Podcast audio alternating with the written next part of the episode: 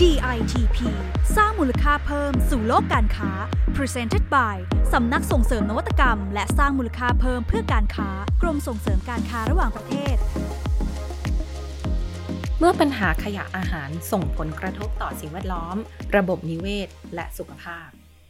ไปรู้จักแนวคิด Circular Food ระบบอาหารแนวคิดใหม่ ธุรกิจอาหารจะปรับตัวเพื่อช่วยโลกให้ยั่งยืนได้อย่างไร วันนี้คุณอยู่กับดิฉัน พัชรมนตระกูลทิวากร นักวิชาการพาณิชย์ชำนาญการพิเศษค่ะ สวัสดีค่ะทุกท่าน ใน EP ที่แล้วนะคะ DITP เนี่ยได้พาท่านผู้ฟังไปรู้จักกับแนวคิด Circular Economy หรือว่าระบบเศรษฐกิจหมุนเวียนไปแล้วนะคะ มาใน EP นี้เราจะตามไปดูต่อนะคะว่าเมื่อ circular economy นำไปปรับใช้ในอุตสาหกรรมอื่น ๆ จะเป็นยังไง โดยเฉพาะอุตสาหกรรมที่ใกล้ตัวพวกเราสุด ๆ นะคะ นั่นก็คืออาหารนั่นเองค่ะท่านผู้ฟังทราบไหมคะว่าในทุกๆปีเนี่ยอาหารที่ผลิตได้ในโลกอะจะกลายเป็นเศษอาหารเหลือทิ้ง หรือว่า food waste มากถึง 1 ใน 3 หรือว่าประมาณ 1,300 ล้านตันนะคะ คือเยอะแค่ไหนนี่จินตนาการไม่ออกเลยนะคะ ผลการศึกษาจาก Institution of Mechanical Engineers สหราชอาณาจักรยังระบุไว้ด้วยว่า อาหารที่ผลิตขึ้นทั้งหมดบนโลกเนี่ย กลายเป็นขยะถึง 30-50%โดยไม่เคยถูกใช้ประโยชน์เลย ฟังอย่างนี้มันก็น่าเศร้ามากเลยนะคะ คือขณะที่ซีกโลกหนึ่งกำลังประสบปัญหาขาดแคลนอาหารเนี่ย แต่ว่าอีกซีกโลกหนึ่งกลับกินทิ้งกินขว้าง แล้วก็มีอาหารเหลือทิ้งกันมากขนาดนี้ คิดเป็นมูลค่าทางเศรษฐกิจได้ราว 1 ล้านล้านเหรียญสหรัฐ หรือว่าราว 31 ล้านล้านบาทต่อปีเชียวนะคะ นอกจากนั้นนะคะขยะอาหารเหล่านี้ก็ยังทำลายสิ่งแวดล้อมด้วยการผลิตก๊าซที่ทำลายชั้นบรรยากาศของโลกทำให้โลกเราเนี่ยร้อนขึ้น มันไม่ใช่แค่ปัญหาฟู้ดเวสเท่านั้นนะคะ ฟู้ดเวสเมื่อกี้ที่เราพูดถึงก็คืออาหารเหลือทิ้งใช่ไหมคะ นอกจากฟู้ดเวสยังมีฟู้ดลอสด้วยแน่คำที่สองนะคะ มารู้จักกันfood loss คือเรามีอาหารที่สูญเสียไปในห่วงโซ่การผลิต เพราะว่าเงื่อนไขมาตรฐานอาหารที่สูงเกินไปเนี่ยจนต้องทำให้มีการคัดอาหารทิ้ง จนอาหารดีๆ เหล่านั้นอะกลายเป็นขยะจำนวนมาก ถามว่าใครเป็นผู้สร้างเงื่อนไขเหล่านี้ จริง ๆ ก็ไม่ใช่ใครที่ไหนเลย แต่ก็เป็นบรรดาผู้ซื้อนะคะ หรือว่าซูเปอร์มาร์เก็ตที่ทำสัญญาผูกขาดกับเกษตรกร โดยกำหนดรับซื้อเฉพาะพืช ผักผลไม้ที่มีขนาด รูปทรง สวยงาม ตรงตามที่เขาต้องการนะคะ ซึ่งก็ทำให้เกษตรกรเนี่ยต้องนำผลผลิตที่ไม่เข้าเกณฑ์ ไปทิ้ง ไปฝังไปกลบ หรือว่าไปเผาน่าเสียดายมากๆเลยค่ะ ก็จริง ๆ แล้ว ปัญหาด้านอาหารเนี่ยยังมีอยู่อีกมากเลยนะคะ ส่วนผลกระทบต่อสิ่งแวดล้อมเนี่ยก็จะมีทั้งทำลายดิน ทำลายน้ำ ทำลายระบบนิเวศ รวมไปถึงคุณภาพของอาหาร แล้วก็สุขภาพของผู้บริโภคด้วย จริงๆ เราเป็นปัญหาที่ซับซ้อนไปมากกว่านั้นอีก ไม่สามารถแก้แบบผิวเผินได้นะคะจำเป็นจะต้องมองลึกลงไปถึงระดับโครงสร้างสังคมเลย จึงทำให้เกิดโมเดลใหม่ เพื่อที่จะเปลี่ยนระบบอาหารโลกไปสู่ความยั่งยืนนะคะ ระบบนี้มีชื่อว่า circular food หรือว่าแนวคิดอาหารหมุนเวียนนั่นเองค่ะ ท่านผู้ฟังหลาย ๆ ท่านก็อาจจะเคยได้ยินบ้างแล้วนะคะ circular food แนวคิดนี้เป็นยังไง สรุปให้เข้าใจง่าย ๆ นะคะ มีอยู่ 4 ข้ออข้อมูลนี้ก็อ้างอิงมาจากหลักการของ The Ellen MacArthur Foundation ซึ่งเป็นองค์กรที่มีชื่อเสียงที่ทำหน้าที่ส่งเสริมด้านเศรษฐกิจหมุนเวียนนะคะ The Ellen MacArthur Foundation เสนอแนวทางระบบอาหารสำหรับโลกยุคใหม่ไว้ 4 ข้อค่ะ ข้อที่ 1 ค่ะ ให้ใช้อาหารแบบหมุนเวียน เพิ่มการใช้ซ้ำแล้วก็ลดขยะในทุกขั้นตอน ข้อที่ 2 ค่ะ สร้างมูลค่าให้กับสินค้า by product จากการผลิตอาหาร เช่น การนำเปลือกผลไม้มาทำน้ำหมักไล่มแมลง หรือการนำเศษอาหารที่ถูกตัดทิ้งมาเปลี่ยนเป็นสินค้าใหม่ ถัดไปแนวคิดที่ 3 นะคะ ก็คือการสนับสนุนให้ผู้บริโภค บริโภคอาหารที่ผลิตจากพื้นที่ใกล้เคียง ในกระบวนการห่วงโซ่อาหารเนี่ยกว่าสินค้าจะมาถึงเราเนี่ยมันต้องผ่านขั้นตอนเยอะแยะมากมาย รวมทั้งการขนส่งด้วย ถามว่าการขนส่งเนี่ยปล่อยก๊าซพิษเยอะแค่ไหน ถ้าหากว่าเราอยากจะช่วยโลกเนี่ยแน่นอนเราก็ไม่อยากจะมีการปล่อยก๊าซคาร์บอนไดออกไซด์หรือว่าทำให้เกิดมลภาวะกันมากใช่ไหมคะ ดังนั้นจึงเป็นที่มาของข้อที่ 3 ก็คือ พยายามบริโภคอาหารที่ผลิตจากพื้นที่ใกล้เคียงค่ะ แล้วก็ข้อที่ 4 ข้อสุดท้ายนะคะ ก็คือการนำเทคโนโลยีมาใช้เพื่อเพิ่มอัตราการผลิตลดต้นทุน แล้วก็จัดการทรัพยากรอย่างคุ้มค่า รวมถึงการใช้เทคโนโลยีแชร์ความรู้ด้านอาหาร เพื่อต้นทางการกินที่ถูกต้องด้วย จริงๆว่าไปแล้วนะคะ หลักการของ circular economy ที่เรากล่าวไว้ใน EP ก่อนหน้าเนี่ย ก็คือเรื่องเดียวกันนั่นเอง มันคือการใช้ทรัพยากรอย่างคุ้มค่าสูงสุด แล้วก็ทรัพยากรไหนที่กำลังจะกลายเป็นขยะจากการผลิตเนี่ยต้องสามารถวนกลับไปใช้ใหม่ได้ เพื่อไม่ให้เกิดขยะหรือว่าอย่างน้อยก็ต้องเหลือขยะให้น้อยที่สุดนั่นเอง จริงๆแล้ว ทางท่านทูตพาณิชย์ของเราในหลาย ๆ ประเทศก็มีข้อมูลดีๆ สนุกๆ มาเล่าให้เราฟังเหมือนกันนะคะ รายงานแรกจากนครซิดนีย์ค่ะ ท่าน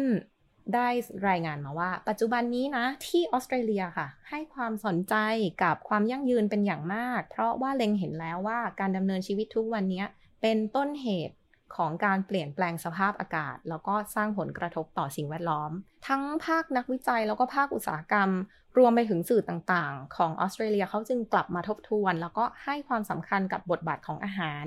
โดยเฉพาะปัญหาขยะอาหารที่มีมากถึง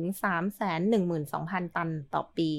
เขาก็คิดกันว่าทำยังไงนะถึงจะนำอาหารที่เหลือใช้กลับเข้าสู่ระบบหมุนเวียนให้ได้มากที่สุด ตัวอย่างที่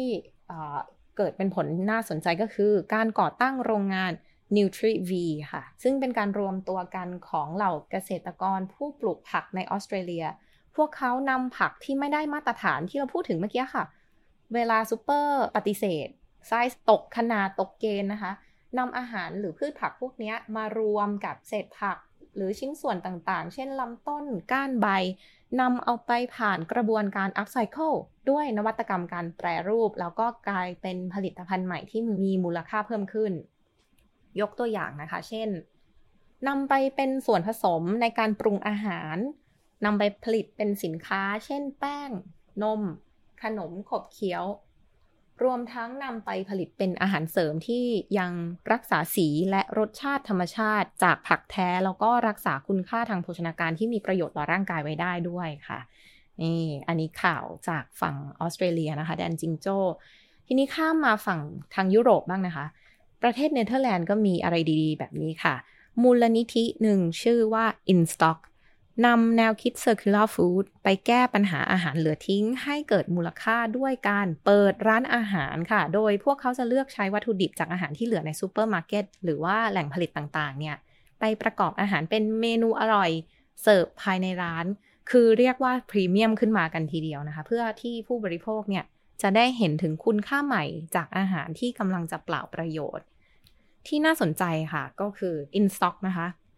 มีพ่อครัวแม่ครัวที่เรียกตัวเองเลยว่า circular chef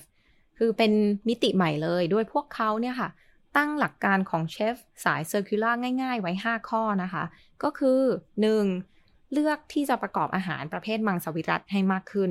ข้อที่ 2ใช้วัตถุดิบที่ไม่มีใครต้องการ อันนี้ก็ชัดเจนนะคะ อะไรที่เป็นของเหลือเนี่ยวนกลับมาค่ะ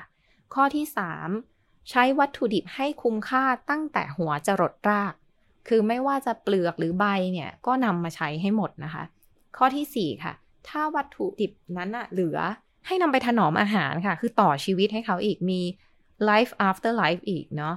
แล้วก็ข้อที่ 5 นะคะ ข้อสุดท้ายนอกครัวเนี่ยก็ยังต้องเป็นมิตรกับสิ่งแวดล้อมด้วย เช่น ลดการใช้พลาสติก ลดการใช้พลังงานในบ้านนะคะ ถามว่าในประเทศไทยเรามีอะไรเจ๋งๆ แบบนี้บ้างไหม ตอบได้เลยว่ามีค่ะ แล้ววันนี้เดี๋ยวเราจะมาเล่าให้ฟังนะคะ ก็ เป็นผลิตภัณฑ์ที่นำแนวคิด circular food มาปฏิบัติได้จริง นั่นก็คือ startup แบรนด์ขนมสัตว์เลี้ยงไลกานะคะ ขนมสัตว์เลี้ยงที่ผลิตมาจากแมลงอ่าที่มาของแบรนด์ไลกาค่ะ ก็เริ่มต้นจากทีมผู้ก่อตั้งสองท่าน คุณโด่งกับคุณเพชรเขาสนใจในปัญหาสิ่งแวดล้อม แล้วก็ต้องการจะแก้ไขปัญหา food waste ไปในทีเดียวกันทำยังไงต่อดี เขาก็เริ่มทำฟาร์มแมลง เป็นโปรตีนทางเลือก ทีนี้ถามว่ามาแมลงกับโปรตีนทางเลือกเนี่ยมันเกี่ยวกับ circular food ยังไง ก็ตรงที่อาหารของเหล่ามาแมลงพวกนี้ค่ะ มาจากเศษผักออร์แกนิกที่ถูกทิ้งจากโรงงานแปรรูปนั่นเอง จากเศษผักสู่ธุรกิจเลี้ยงฟาร์มแมลงเนี่ย วัตถุดิบแมลงที่มีโปรตีนสูงจึงต่อยอดไปเป็นส่วนผสมสำคัญในผลิตภัณฑ์ขนมสุนัขระดับพรีเมียม สร้างมูลค่าเพิ่มได้อีกนะคะ ทีนี้เมื่อน้องหมาทานเข้าไปเนี่ย ก็จะ เหลือเพียงมูลสัตว์ที่กลับสู่ดินแบบไม่เหลือเศษขยะอะไรเลย การเลี้ยงแมลงอะค่ะ ปล่อยคาร์บอนฟุตพิ้นน้อยกว่าสัตว์ใหญ่แน่นอน อันนี้ก็เลยเป็นต่อที่ 2 นะคะ จึงเป็นการทำธุรกิจที่ไม่เพิ่มปัญหาโรคร้อน แล้วก็เป็นแนวคิดธุรกิจที่แก้ทั้งปัญหาขยะ ลดการใช้ทรัพยากรแล้วก็สร้างมูลค่าเพิ่มให้กับสินค้าอีกด้วย ตอบโจทย์เทรนด์โลกทุกด้านทีเดียวเลยค่ะ ก็เรียกได้ว่าแนวคิด circular food เนี่ยไม่ได้ช่วยแค่สิ่งแวดล้อมนะคะ แต่ว่าท่านผู้ประกอบการทุกท่านที่เดินสายเนี้ยก็จะได้ช่วยประโยชน์ให้กับตัวธุรกิจของท่านเองด้วย เพราะทุกวันนี้การเล่าเรื่องราวแบบนี้มันก็เป็นอีกหนึ่ง marketing tools ที่เราสื่อสารกับผู้บริโภคทั่วโลกได้ เราเป็นต้นทางการกิน ถ้าเรา สามารถนำมาปรับใช้ในชีวิตประจำวัน เราเองก็ช่วยได้ด้วย ไม่ได้จำเป็นแต่เฉพาะในธุรกิจหรือผู้ประกอบการนะคะ เป็นยังไงคะ วันนี้เล่ามา